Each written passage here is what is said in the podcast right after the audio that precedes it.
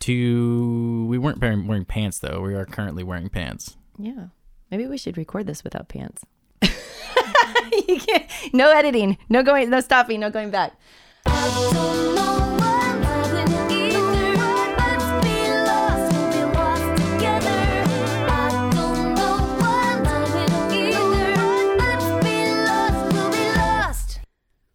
Okay, Now is it rolling? I believe we're rolling now. Yes. All right.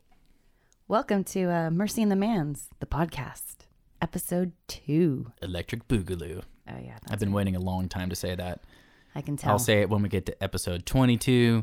I'll say it when we get to episode 32. Yeah, I think you see where this is going. I I do. yeah. Okay. Well, if you listened to episode one, congratulations. You're now on to episode two. If you didn't, you missed out.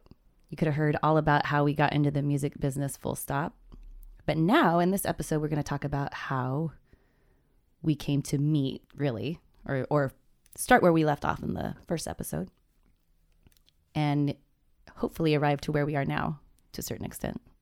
Sound yeah, good? thereabouts. Yeah, it seems seems like a reasonable plan of action. So, we met in a cover band. Shocking. Yeah.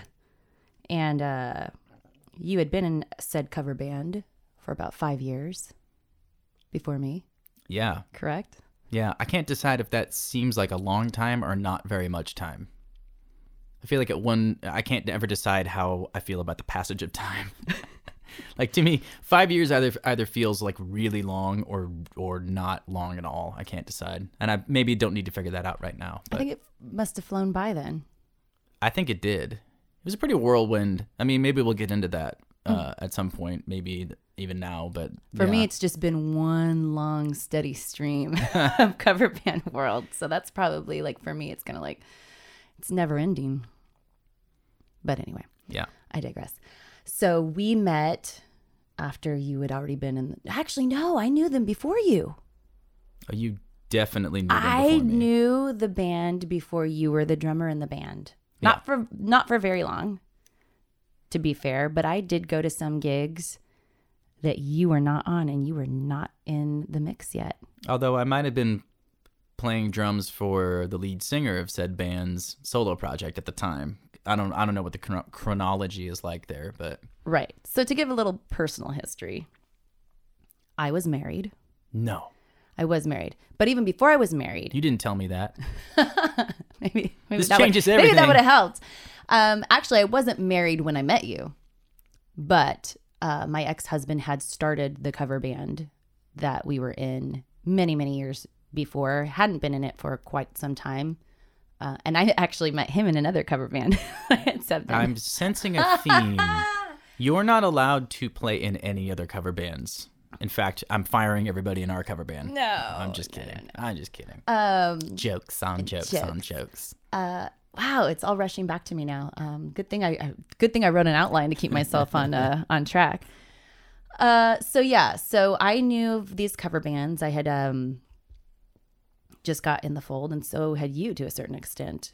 But you still were in that band a lot longer because I was off doing my thing in other cover bands. Super sub. Uh-huh. Yeah. And um, so what was it like going I- from doing kind of like the singer songwriter thing, going right into cover band world? It was very different. I sort of didn't know what I was getting myself into. I do remember like the first I remember vividly like the first rehearsals uh, in a garage and sort of trying to take down all this material. Um, and you know, I had like a I had a methodology to that, you know, for the work I was currently doing, which was like studio work and song live songwriter gigs and that kind of thing. But you know, when you're taking down that much material, it's like you end up cutting some corners out of like, hey, your first gig is, you know, in a couple weeks and you need to learn three hours of material that like luckily for me i i am very aware of popular music like i'm i like non-popular music too but mostly i like popular music so when somebody says like oh you have to learn jesse's girl and you have to learn don't stop believing and stuff like that it was like i you know i basically know how those songs go but then you start digging into them and you're like oh shoot, like I got to learn like all the kick drum patterns. I got to learn the tempos and all that kind of stuff. Well, you do. That's nice. Yeah. Because I've, I've played in some that they, that doesn't even that doesn't matter. Well, this particular this particular band too had a philosophy of like it was very um, punk rock kind of aggressive take on cover band stuff. You know, we played everything faster, more aggressive, um, which was cool. You know, it, it and when I joined up, um, I was walking into an established unit, but even that version of that band hadn't been together for that long. That band had sort of gone through a bunch of different uh, personnel, you know, iterations of personnel, and this was like the latest. But it hadn't been together in that iteration for that long. Um, I do remember my first gig, and this is like this is what I'm saying. I got, got kind of thrown into the deep end because so much happened. Um, in such a short amount of time, it felt like the first gig I did was at the Britannia Arms in I want to say Almaden. It was because my sister was at that show. Was she really? Yeah, Did I know that? I think so. Wow.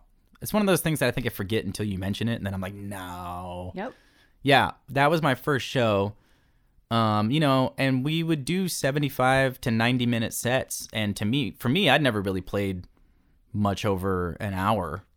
You know, most songwriters, if you're playing live shows around town, like very rarely, unless you're in the headlining band, then maybe you do like an hour 15, including like an encore. Nobody's up there playing like Bruce Springsteen, you know, four hour sets. So for me, it was like, oh, I got this, I got this. Like I play a lot of drums, I'm in shape. Like I was seeing stars. I thought I was gonna pass out. Like towards the end of the show, I'm like barely holding on, and it was like it was intimidating. I was like, maybe I'm not cut out for this. Like, mm. turns out you just play yourself into shape in those kinds of gigs. It's not something you can like really prepare for. Right. But that gig, I mean, so much happened at that gig. It was like, it was pretty packed, and it was like it was the one of the rowdiest shows I'd ever played up to that point in my life. I played some like rowdy cowboy shows and stuff, which were super fun, but we were the rowdy ones. Like the crowd was too, but it was mostly the band that we were just like, yeah, woo, beer bottle slide solos and that kind of stuff. Um, and there's just pe- drunk people everywhere. I hadn't done that many like bar gigs. All the gigs I'd done were ticketed, you know, gigs Right. and uh, you know the the singer singer of the band had a really nice acoustic guitar and he that he played on a couple songs. And like this woman literally walked up to the stage to, to talk to us tripped over the stage fell butt first right into the guitar like caved it in. I'm just like looking around like what is going on here? And then that same gig uh, i didn't know this but apparently there was somebody there to check the band out to potentially hire us to go do this gig in the Virgin Islands. Uh, and we got that gig based off that show. And that was like my introduction to, I was just like, total chaos bar gig. And then, like, oh yeah, now we're going to the Virgin Islands. Like, it was like, what? I don't get it. I, all right, cool. I'm in. Uh, Right. Right. Right. Um, so yeah. Uh, So yay, that was your introduction to it all. yeah. Well, so like we'd said in the first episode, I that had already been something I'd been doing, not to that extent, but had already been doing um, for what 10, 15 years. Um, but I was playing with some of some cover bands in the area that were, how would you say, like colleagues, peers. Guess we're all colleagues and peers, us fellow musicians What here in people musician call it land. the cover band mafia? I mean, I Yeah. never did, but Right. people have called it the cover band mafia. Correct. And I was doing my super sub thing. And in the meantime, uh, I met you not long after you started playing. At another Britannia Arms. And another Britannia The other one, wasn't married fact. at that time, but but since oh, and and we didn't like quite hit it off the first time we met. Yeah. it wasn't ideal conditions. Unlike the other Britannia Arms, this particular Britannia Arms was sparsely attended. It was also even- much smaller. The stage was smaller. Everything about it was like not. I don't even think it's there anymore. probably not. I don't- I don't think I think maybe don't- they op- have one in Cupertino or something. I something. I don't I don't think they lasted very long in that spot. But you, you can Google it uh, if you want to find out if there's a Britannia Arms near you. But but I got I I did the the singer thing and was was asked to join on stage and got up and sang and I know that you were kind of like that whole like this chick here. Yeah, I wasn't super generous about it. Although you didn't know that till later. I don't think you picked up on that. Oh, but- really? Or did you? no. You're you're smooth. You're not that smooth. No. Yeah. Well, I also, I mean, I had other considerations. Like I was dating a singer at the time who I had never asked to have sit in. So, and that person was at that gig, and all I was thinking was, I'm gonna catch hell for this later because who the heck is this girl walking up? I think you were wearing leather pants, if I recall I correctly, don't too. think I've ever owned leather pants. They sure did look leather to me, if I recall. I just remember thinking, like, what? What do we do? What is this? Ah. I just wanted the gig to be over, honestly, because it was like one o'clock in the morning. There's nobody there. We probably had a gig the next day. It was probably, going to be like, I'm not going to get home until three or four in the morning, and then I'm going to like, gonna have to like turn around and go play this other gig. It just was like not the ideal time. Um, also, we didn't hadn't really talked to like we didn't No, I had just I yeah, I think I just met you there on the gig. Um and then fast forward I got married. I had a child all the while still you know, hopping around band to band. And then um I did a gig with you guys while I was pregnant. That was, like, like the which big which one was that? that was a Vegas gig. Oh, yeah. Yeah, There's that was video of that gig. There is video. I'm The very first sizzle proud reel, of yeah. that video. well, because they start this band, we didn't have a female singer. Um, as many other bands in town do, did the whole, you know, that was a thing. And, you know, after I joined the band, I mean, the band was doing well, but after I joined the band, we really kind of went up another level. And once you get to a certain level, then people start going like, well, we want to hire you, but, you know, Correct. you don't have a female singer and this other band does. So then they sort of started offering you as a uh, Add-on. add-on upgrade package you could get. They put together a sizzle reel from this Vegas show, which was super fun. We were playing with all these like you know famous singers and stuff, and there was like dancers on stage and the whole thing. And the sizzle reel, uh, it's like introducing Jacqueline. Uh, you're just so pregnant. I always wanted them to put like a little note at the bottom, like she probably won't be this pregnant when you hire her for your event. She probably will have had the ch- child by then. But Yeah. Well, I remember when you found out I was going to Vegas. What what, what was it that you said? Something like, um, "Oh man, you're gonna be like really out to there pregnant by then. You're gonna be like really showing. There's not gonna be any way to hide it." And I was like, "Uh, got it. Thanks." No, I'm pretty, I'm pretty smooth. I'm a pretty smooth guy when Yeah. it when it comes down to it. No, that was a really fun gig. I remember um that was hard in the sense of I actually had a really great pregnancy, ladies and gentlemen. However, I was trying to be a big girl and I remember You were a um, big girl. You were very pregnant. I was very big. But I remember being at sound check and it being a long, long day and long sound check. And I remember like I was like, oh my God, my feet were hurting so bad. And you were the one that looked over at me and you're like, take your shoes off. Like, and I was like, no, I'm, I'm fine. I'm fine. What what does that say? Like I do feel like immediately. I mean, I, I know we'll get into this as as this podcast goes on about how we were immediately like each other's person, but I feel like from the second we started working together that I had a a like strong urge or pull to like watch over you, take care of you, make you feel welcome. And I wasn't like I didn't have at that time didn't have an ulterior motive, you know, like I don't I don't know why Well, first off, you take care of everybody. Um, you you especially take care of me, and I've I've felt that big time. But you are always you always take care of everybody. I mean, um, and I've seen you with how you work with Megan, for example, Megan Slinkard.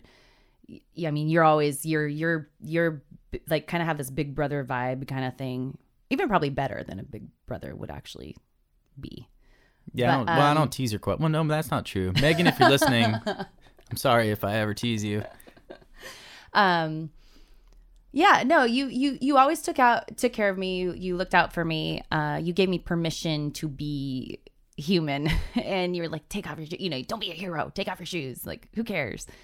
And and i on the flip side have a really hard time of well one of the things we'll get to later on in the podcast as we we go along is one of my biggest things to learn has been to lean into being vulnerable and you've always given me permission for that but like vulnerable in every aspect of my life and especially on stage like there was no way um i was going to let my pregnancy be an issue or or like I'm fine, I can do anything that anybody else can do. And what I performed till I was, I think, until I was like 38 weeks, 37 weeks was when I finally. I don't do math. How many months is that? So I was basically three three to four weeks away from delivering when I Oh, quit. Maybe you were just trying to get it out of there. I mean, not it. Rox is not an it. Roxana, her wonderful daughter. Ah, yeah. Um, it was the only time that she actually gave me a break and wasn't kicking the crap out of me. Um, but yeah, did that gig and then finally took a break to uh to have her, which I did plan. I don't know if anybody knows this. As a singer, your slow months or a musician, usually the slow months are in January, February, and I actually kind of timed when I would have Roxy because I figured I, it would be easier to have her in the slow months. So she was born in February Yeah. so that I wouldn't be um, competing against gigs. Because as an independent contractor musician, you can't really take off and you don't get maternity leave and all that good stuff. No. If you don't work, you don't eat pretty Yeah. much. So, um, but yeah, my first uh, gig back was with uh, this cover band, and it was in Arizona. And I left my seven week baby to jump right in, which was a mistake at the time, but I didn't know it until after the fact. But Yeah, um, I think you found out that your insides weren't in the proper order. I also think that you peed yourself at least once. I peed myself at least once, um, probably twice, and uh, yeah. So they, you know, we were wearing like a sparkle suit though, so I was like, it probably won't show It up. didn't show. Nobody knows. Just go ahead. goodness it didn't show and you know they this whole business about you know post postpartum period being only six weeks is a lie it is a total lie your body doesn't like go back to normal and the organs go back to where they're supposed to be for like a year but um yeah I went and did this gig with you guys and that was like the first time i did a one of those epic two hour sets and so not only was I just not in shape from having had a, a baby, but yeah, my insides weren't back. I was peeing myself. My breasts were grossly engorged and leaking. it was so glamorous. It was so great. And I think I cried all night in the shower after that. But Me too, but for entirely different reasons. yeah. But that led to eventually um, I was a sub in that band and we started working closer together. And then I was asked to join, but it, that was still a long kind of period.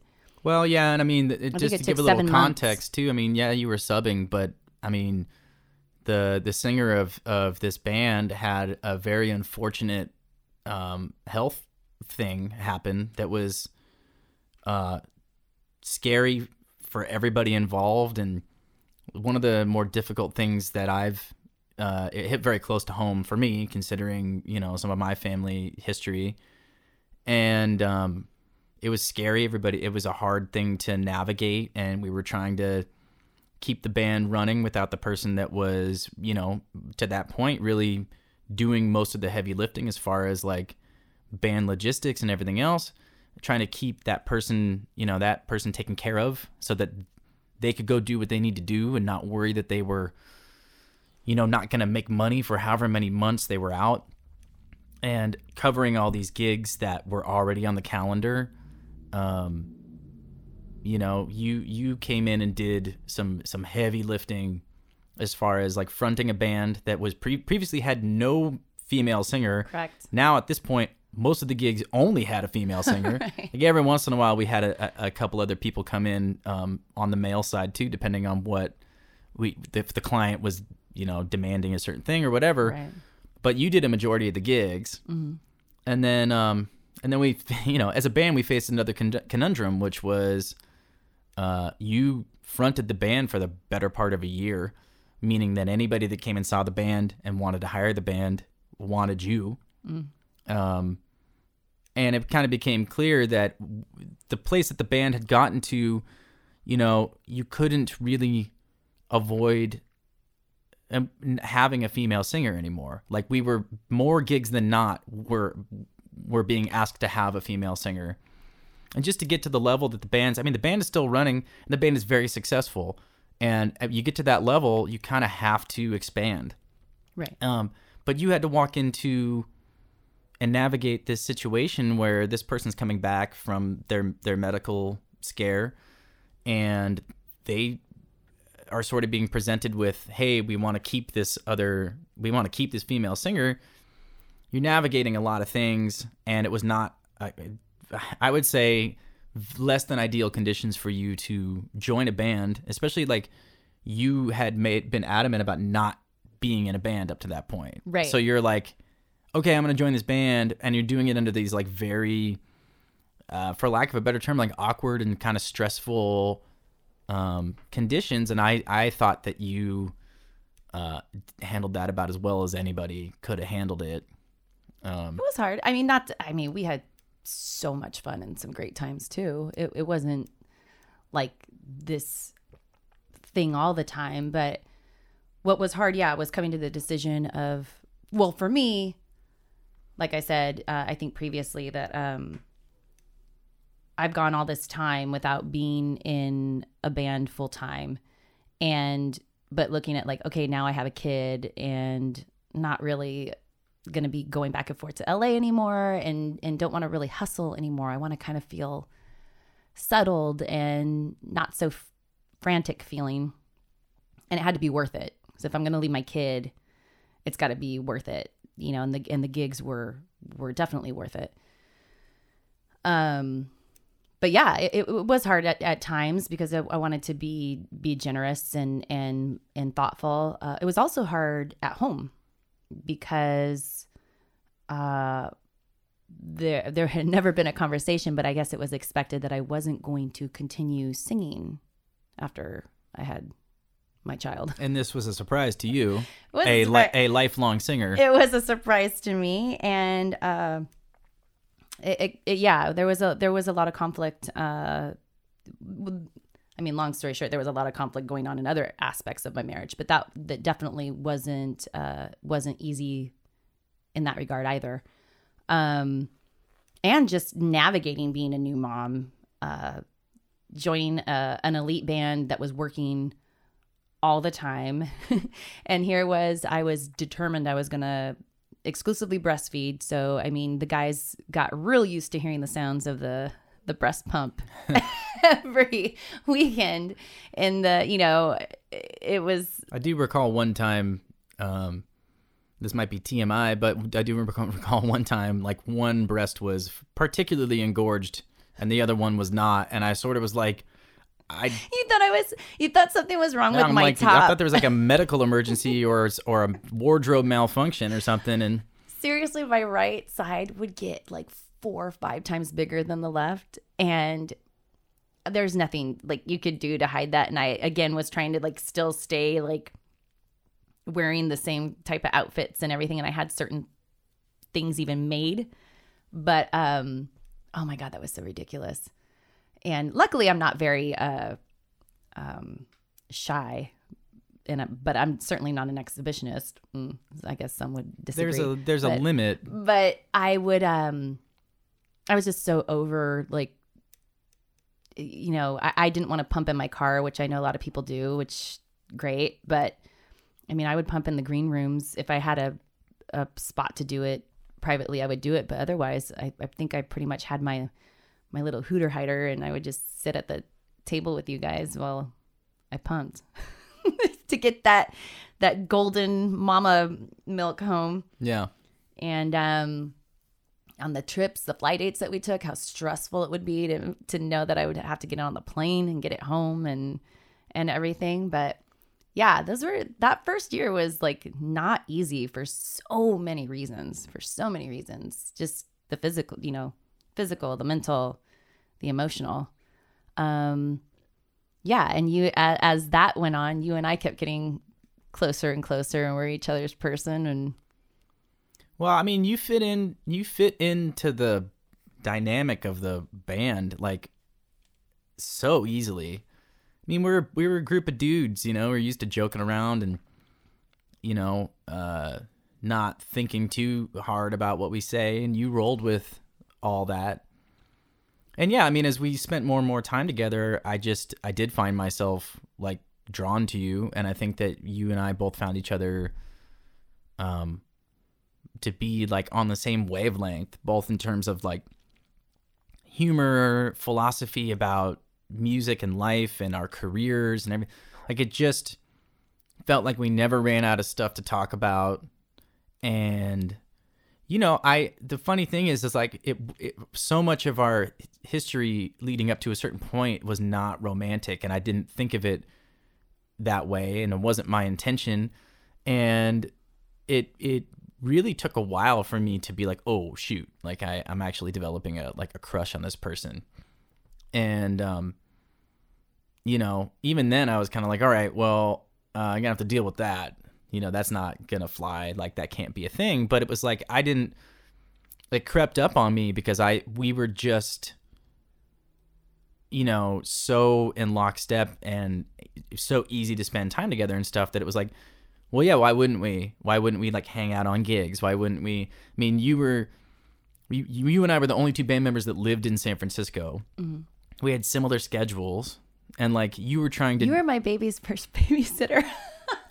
You were trying to, you were trying to do things. You wanted to go back to, you like you wanted to do these things that you had done before that really fueled you, which like kickboxing and other exercise and getting out of the house. And like you have a, a kid that doesn't necessarily like I don't remember her being all that accommodating to that schedule. And so, you know, again, me being like, I guess coming from a place of like wanting to help you or wanting to like take care of you or whatever, which maybe some people would say that wasn't my place. I'm sure a lot of people would say that wasn't my place, but that was really a motivating factor for me because I wanted to work out too. And I, I, as I'm sure you'll attest to, I fall off on and off the workout bandwagon um, often.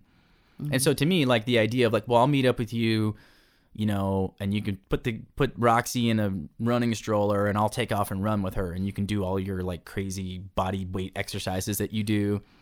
And then like, you know, afterwards we can like go grab quick lunch or whatever and then I'll see you at the gig or whatever. It was it was always these, this very like uh you know, um what's the word I'm looking for? Um it was like it was it was very innocent and it was it was very like uh, above board. But at a certain point, you know, like definitely there was a certain point where it's like, okay.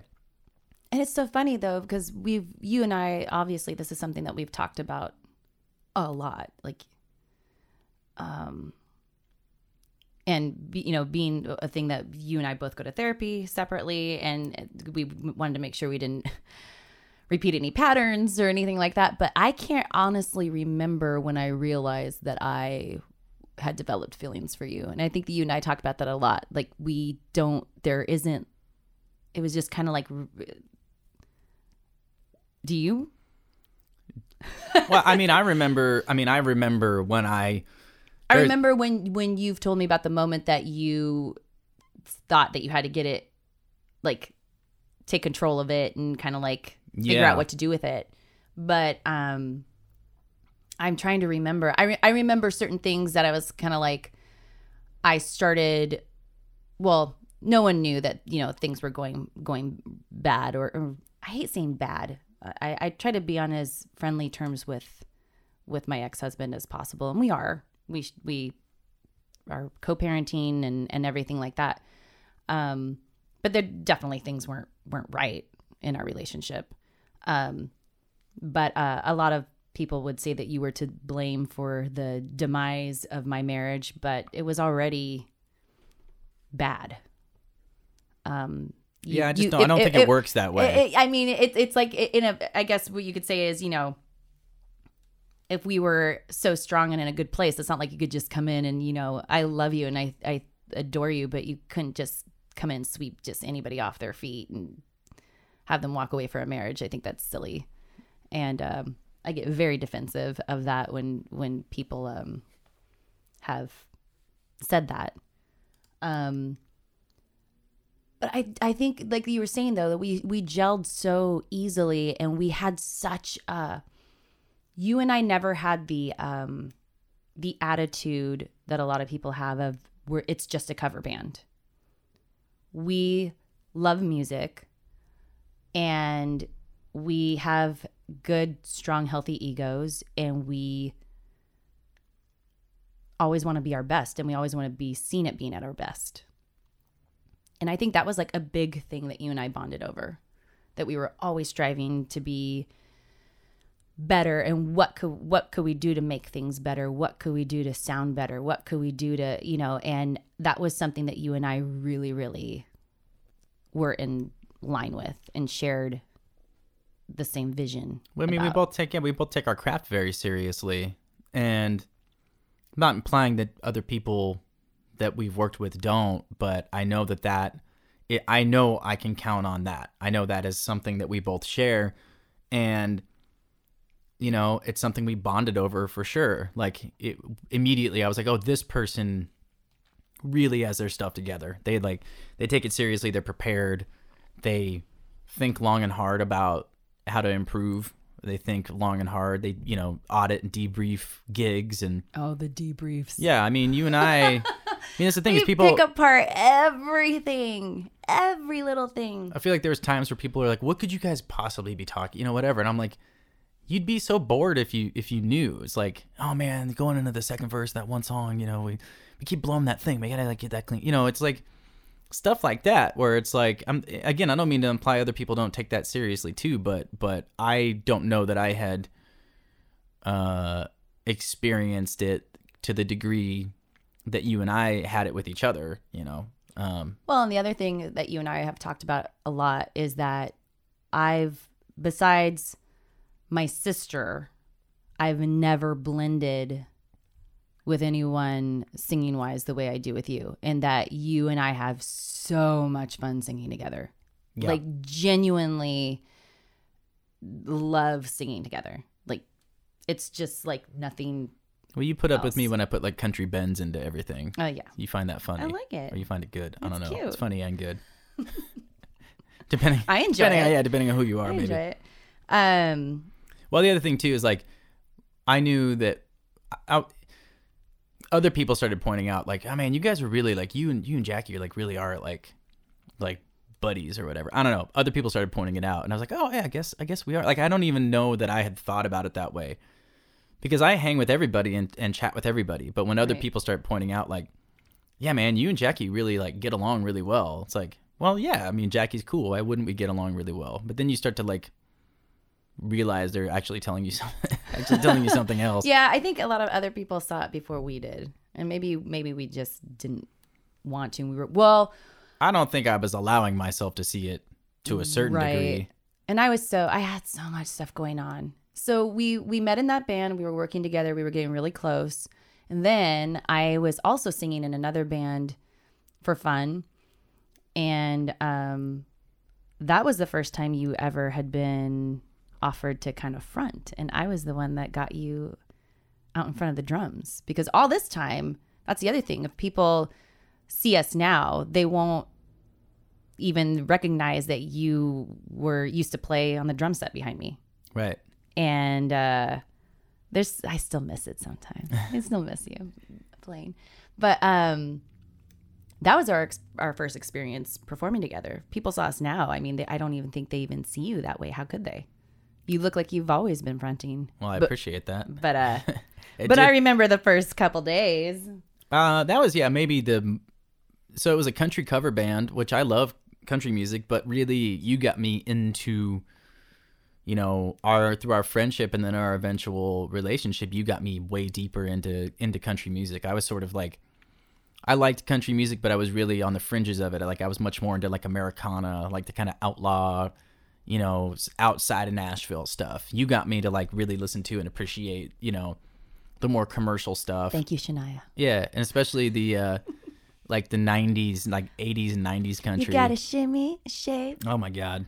Yeah, I I knew I was in love with you the first time uh, you did the outro to Any Man of Mine and I was by Shania Twain.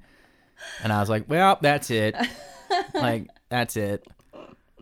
Yeah, I mean, you know, so when you were like, "Hey, do you want I mean, you always say like you always wanna said, slum yeah, you want to slum it. And I was like, I don't think it'd be slumming it and you've never seen me do this, so maybe don't assume I'm too good for it. and it was we had a you know this band had a uh, had a uh, basically like a uh, residency at uh, Dan's Bar in Walnut Creek on Thursdays. It was Country Thursdays, and it's kind of like, yeah, cool. I'll come do a couple of these and just see see how it is. And yeah, the first one. I mean, there's video of it. I'm so embarrassed now looking back. Like I don't want anybody to see it, even though Deer in the headlights. yeah, no idea. I mean, I spent my entire career up to that point with sticks in my hands behind a whole drum kit where like honest honest to God, like it's some phenomenon where I don't know if if it's I don't know what it is about human nature, but I could be Dan's bar is a good good uh, example of this because the stage is very shallow. Like the people at the bar are right up on the band, mm-hmm. and I could play an entire show, you know, where I'm not blocked by anybody. I'm right there, and like leave the stage and be getting a drink at the bar or whatever, and people come up, you know, be like, "Oh yeah, you were in the band, right?" Yeah, yeah. Would you you played guitar or keyboards or what? I'm like, I was the drummer. I was literally in front of you for three hours hitting loud things. I sang multiple songs from behind the drums, you know, on lead. Mm. But you spend your whole career that way with like this this kind of cage around you, and it's a certain like level of uh, uh, detachment or not detachment, but there's a certain level of like there's a barrier, a little literal physical barrier between you and the audience Right. and um, you come up front. I've never done it before. I've never. I don't. I'm like. I think I asked you like, what do I do with my hands? You literally asked, yeah. I don't know what to do. Yeah. Also, I'd never had to learn that many lyrics before because mostly I was singing background vocals in mm-hmm. bands I was in and artists I was playing for, and you can kind of follow them. I mean, I learned the lyrics, but it's like you don't have to like. You can kind of follow along, you know. But Right. when you're a lead singer and you hit that go going into the first verse and you realize like, if I don't sing anything right now, then like the song doesn't happen. Mm-hmm. It's a lot of pressure, and I had a newfound appreciation for what you what you've done your whole career because I, looking back at that video, it was like wow, I, and you're right, like, and it really I can I can give you the credit for getting me to where I am now because you give me the confidence to go up there. I think like maybe the second show I got a little drunk, second country show, Mm-hmm. and I was like I was like screw it, and I was just like up on the bar and Yeah, on it's third. tables and kicking things over and. I think I took that a little bit too far. I had to like find my balance and come back to the middle, but like you gave me the confidence to to like go for some things and try to f- develop a personality both in my lead singing and in my performance um, that I don't know that I would have been able to do with anybody else, you know. So I have to give you credit for that. Well, yeah. Well, also, I did literally fall through a table one time. yeah. Rookie mistake. If you're going to like jump up on a bar or a table, make sure that it's a stable bar or table. yeah. Yeah. It probably looked pretty cool though. Did it? did it look cool? I think I think I hadn't been on that one. I think I heard stories of it. You weren't on that? Maybe that's No, why. Maybe because I was so sad you weren't there. I just got wasted and fell through a table. Rock and roll, ladies and Yeah, gentlemen. yeah, yeah. So we're still at this point though, we're still in the in the the main band where you're the drummer and I'm the singer. Singing in the other band, which was starting to conflict and we weren't like able we knew we weren't going to be able to really because we kept the the main band the main band. We were committed. Yeah. Well, that's paying the rent. And well, right. Country music doesn't pay No, unless you're in God, Nashville. but, like, and I even then, I haven't we haven't done a country gig in like too long. no, we got to get that Yeah, going. I, gotta, we gotta like, I don't, you, I'll pay to play. That's what's gonna be anyway, pretty much. But um, it started getting to a point where, well, I split from my my husband. I moved back home, and so I was going through all this crazy personal stuff while still trying to maintain. I once again not wanting to you know show show my vulner- vulnerable side and trying to power through everything um but it got to a point where we were trying to figure out what we were yeah. and well, I mean, th- th- this will probably come up a lot over the course of this of this podcast, but you know, the one thing I, I feel like we can say, and people can't take away from us, is that everything that we've done has been hard, and we've had to choose it. It like there hasn't been like an easy path to do the things we want to do. no Um, and nothing I'm thankful for that. right and not to cut you off but nothing that we've nothing has been frivolous Right. Noth- nothing you know um i thought a lot about this too because as you know we've gone into building Mercy and the Heartbeats, and we're getting married this year, and we're getting married in four mo- four months. four months. I know I got Um, wedding decor all over my room. And um just you know a lot of reflection going on and everything like that but like nothing was ever just throw caution to the wind to, to an extent with with that everything like we we were thinking things through so hard i mean even not sure we knew we knew shit was going to hit the fan yeah, we knew that things could earmuffs, children. really could Im- implode and and everything but we we still there's things that you've talked before about having naive thoughts of there's a way that we can power through and Well, I think it's always that's been my Achilles heel. Is I I don't like to hurt people's feelings. I don't like to rock the boat. Like I'm I think I'm good at conflict, but I don't seek it out. I actively avoid it if possible. And I think there was a period of time where I thought like, oh man, we can, you know, we can stay in the band, and if we just like if we're just adults about this, and everybody like time will kind of heal things, and you know, I you realize I, I realized at a point it was like no if we want this we're going to end up hurting people's feelings probably to get fired from the band that i'm in um and that's just to be a choice that i'm to have to make we're to have to make really and um you know it's really a gut check moment in my life because you know to to sort of stare that down you know um, I think a lot of people when they go through these kinds of things, they don't.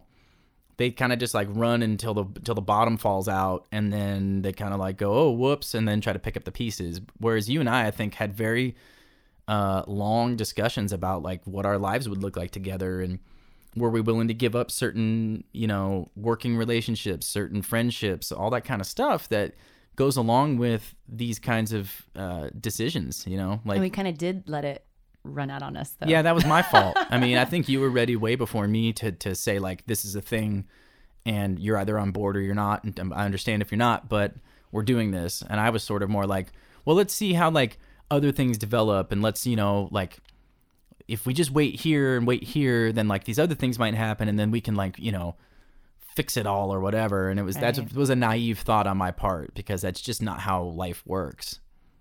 Um, so yeah, that's a long way of, of saying that I ended up getting fired from this band that I was in, which was a really, really difficult moment in time for me because, you know, it things had been good and fun for so long.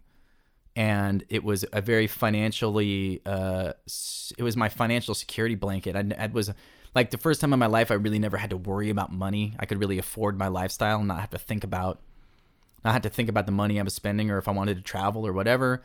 And you know, these are this was a group of guys both in this band and in other like kind of adjacent bands who were also, you know, like friends with everybody. These are people that I, I had spent a lot of time with, um, who I considered I still consider friends. Like I, I wish them all health and happiness and stuff, but th- they were people that I was like actively friends with right and um, you know you kind of realize in this moment like oh that's all over or at least it's never going to be the way that it was and um, then you and i had to figure out like well now what? I i'm fired and it was not clean and easy. Like th- you know i could have done things different. Pe- other people could have done things different. It's just the way it is. Things get messy. Things get crazy and everybody does the best they can. And um, you know everybody's doing well now and so that's that. But you and i had to figure out like you were still offered your you were still able to keep your job. So it's kind of like and you have a kid and you're going through uh, this divorce and everything else. And it was sort of like i i had this moment of like no you need to stay. You need to to until we know what we're doing what our next move will be whatever there's no reason for you to to uh, be in the same position i'm in. Right. But it wasn't easy. No, like yeah, even though you were that supportive and you were, there was the part of me that felt like I did a disservice to you by staying because I wanted to be loyal, but at the same time I'm like, holy, you know, I just I I'm going through a divorce. I have a child. I can't, you know, this was the only income I had. And it was the kick in the pants of that you and I had kind of like talked about like, well, what if we had a band, what would it look like? What would it be like? That someone's going to have to help fund it. Yeah. and uh and uh that's pretty much kind of like that we we both talked that we don't know if we would have done that. I'm pretty confident I would not have. Because and this is where I'm going to give you a little bit of credit here because um I I knew for a while even though I was super appreciative of the opportunity that this band had given me, the money, the I mean we played some amazing shows, we got to travel, we got to play with a bunch of famous very famous people.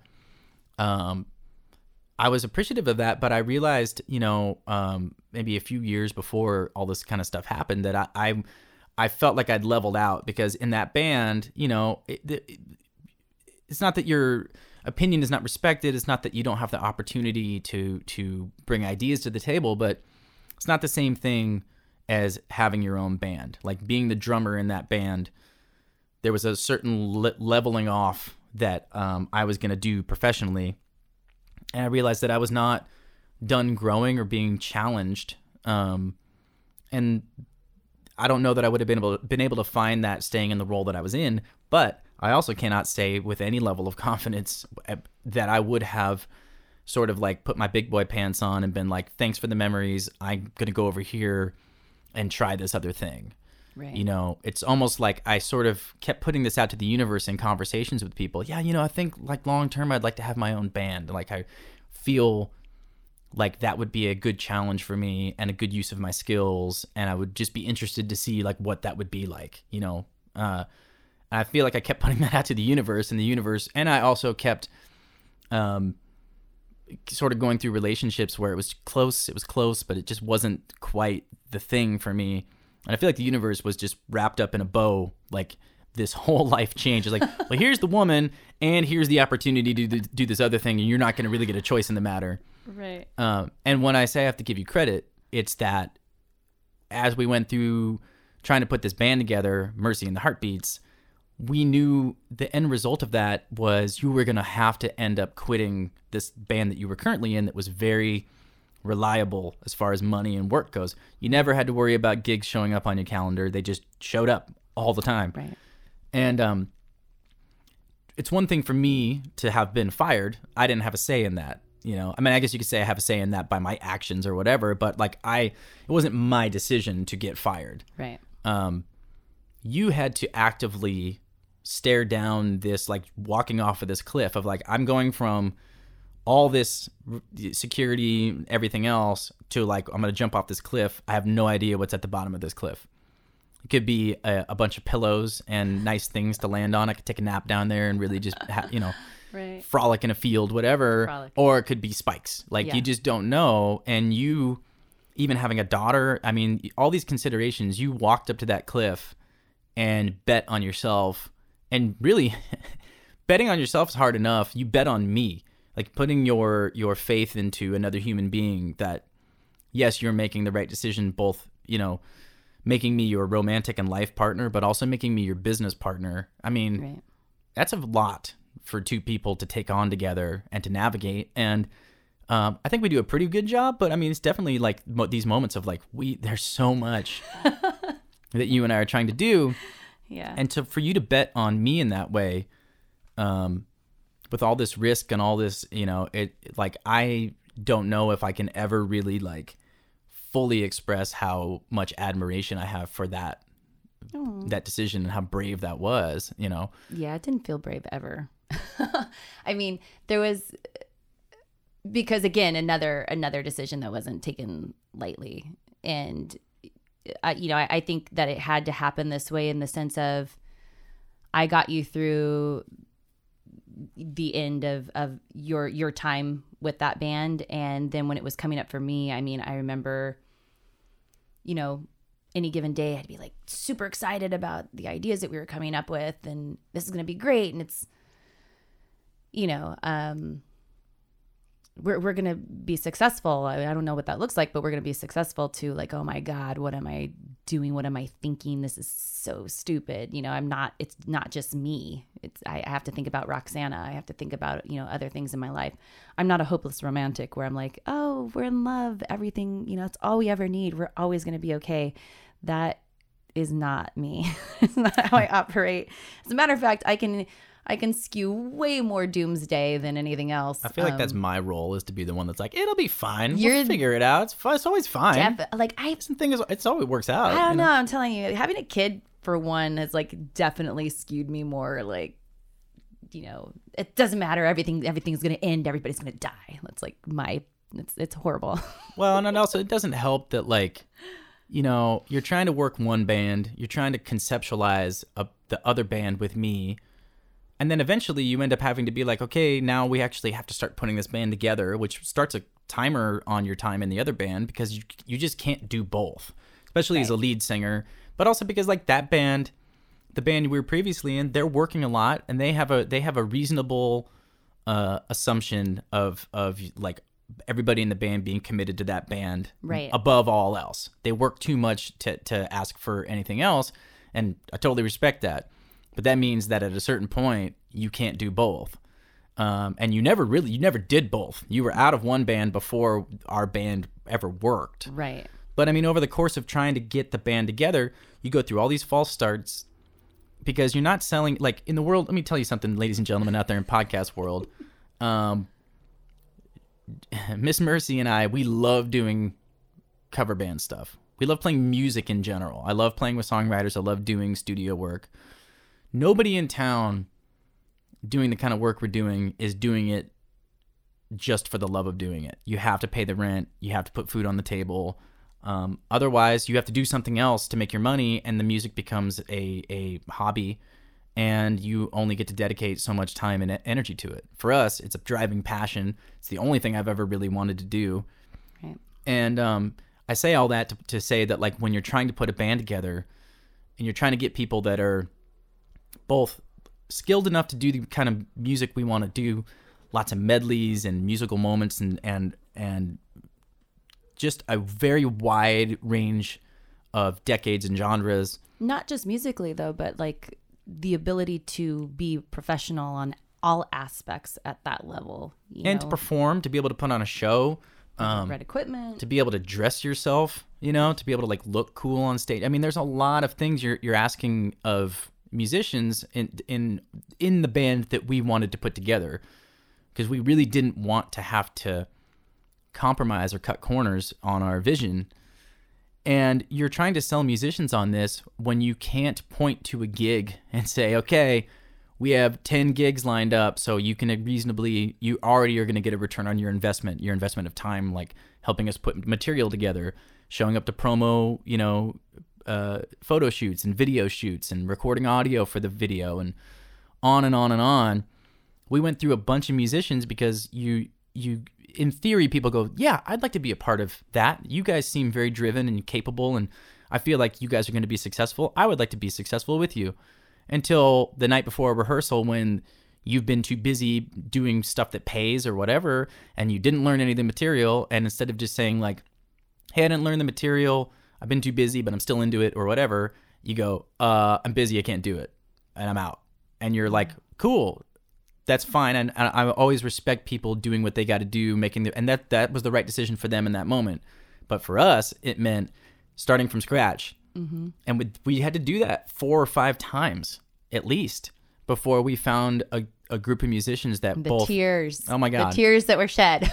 yeah and for me, wining even me, and dining these like we we we met with people and we you know personally took them out and and made sure we we i mean we went down the line of the expectations and what we were asking what we were hoping to be able to give them. And because not only talking about these are the gigs we hope to get these are the shows that we hope to do but also and and full disclosure we're a couple and like are you even you know we got to get that out there too. And this is our lifestyle and and you know blah blah blah. This is not just our business it's our life. And then to like yeah get that call or text the night before our first rehearsal or or worse get ghosted. Yeah that happened. And and you know after i'd set things up and you know rehearsal space rehearsal time photographers and studio time and oh god it was so hard and so stressful and Yeah. When even be me being the resident uh, optimist, I got tired of hearing myself say like, "Oh, we'll figure it out. It'll be fine, right? It's gonna be great." I even I got tired of. I'm like, "Shut up! No, it's not. everything's everything's ruined. It's a di- it's a disaster. I We're gonna be destitute. We're gonna be yeah. we're gonna be working at Starbucks. I Not remember that there there's was- anything wrong with working at Starbucks because I have done it. I just don't want to do it again. I put my time in. there was that one i remember that one day that both of y- you and i were kind of like uh, can't talk both of us just have to go in our corner and cry and Yeah. just like regroup tomorrow like there definitely was a couple of those times But that but the thing is, is looking back now that we're sort of on the other side of it, you realize it plays right into the universe. Again, I don't mean to get all woo woo on you here, all all like hippy dippy, but like it plays into the universe demanding that we really earn it and we really work for it. Um, because again, we didn't want to cut corners. We didn't want to compromise on these things. I mean, the hours that you, that you spent just watching other cover bands promo videos and going through their song lists and everything else to like figure out like, well, what's everybody doing? Because we always said like, if we're gonna do this and it's gonna be us, it it's got to be like really us, and it, that means being like a little bit outside of what everybody else is doing, not dramatically, but like, you know, don't i want know every cover band in Yeah, I mean, we did- California, in the us and germany and australia you were looking at bands in like Russia. I'm like, okay, I, look, I appreciate the, the the commitment to the research, but I don't know if that is relevant to what we're doing. You know? it's all relevant Yeah. But I mean, for us, it was like, and in, like, look, it's subjective whether we succeeded. I mean, people, some people might look at us and say, hey, like, have gigs on the calendar yeah, I call mean, we're success. working. I just mean like I'm not trying to blow smoke up our own uh, behinds or pat ourselves in the back or whatever. Like I just know for us, we wanted to to do our best to look a little different than everybody. The name, I mean, the name. God, we agonized. We went through so many names. If you've never tried to name a band before, it's like you write all these things down and and then you read it back later and you're just embarrassed that it ever came out of your brain. But that's just the process. You got to get it all out before you figure out like what is working and what's not. Right But even the name, like the name, the photos, the promo video. so i just remembered what one of the first names was roxy and the ooh la las right, we were gonna name it after your daughter, and then and then. But the thing is, is that we we wanted the band to be, or I wanted the band to be branded. I wanted it to be a, a female fronted, female led band. I wanted you to be the brand. And I think rightfully so. You were like, I feel a little weird with my stage persona being my my daughter's name. So we went away from that. But yeah, we went through a lot of, of different name choices. I mean, I mocked up.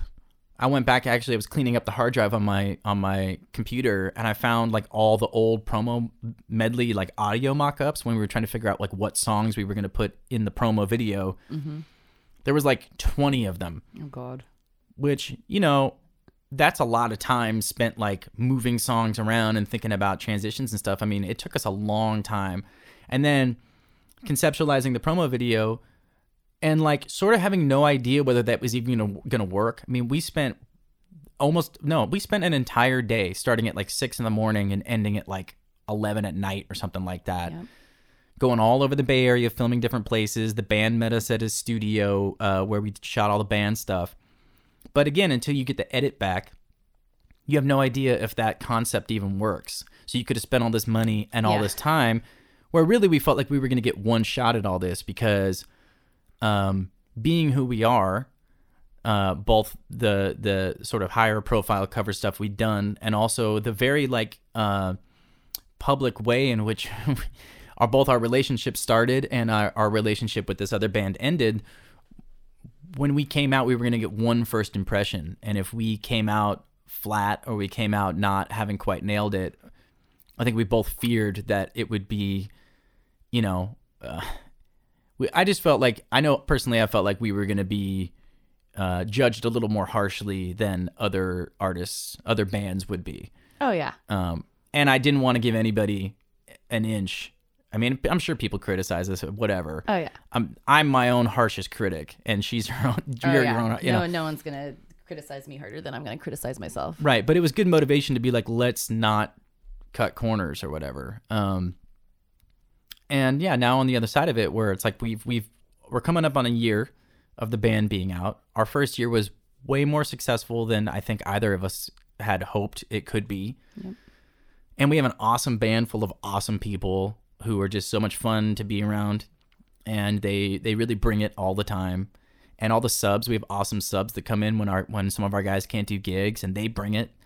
And um and I'll also say in in full uh full disclosure, I have a lot of uh respect for the people uh that we used to work for because running a band is a ton of work. And when you when you realize like looking back, I'm like, oh, I get I get why like this was said or that was he- said or like we you know whatever.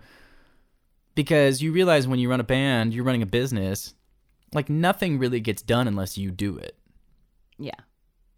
and that's you know Word. that's a lot of pressure. Yeah. And you and I take on, I mean, we, we fell in, I think naturally fell into these certain roles that we've just really glommed onto.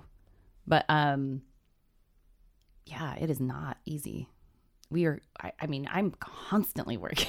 Yeah. I mean, um, we'll get into that stuff like over in other podcasts. You know, we're Yeah. we're going long right now. Um, this is one of those like we backstory episodes. You know, yeah. we'll, Well, I think, it- I think like next episode, we should definitely get more into how we, like, more in depth about how Mercy was conceptualized. Conceptualized. did I just say yeah, that I think that's right.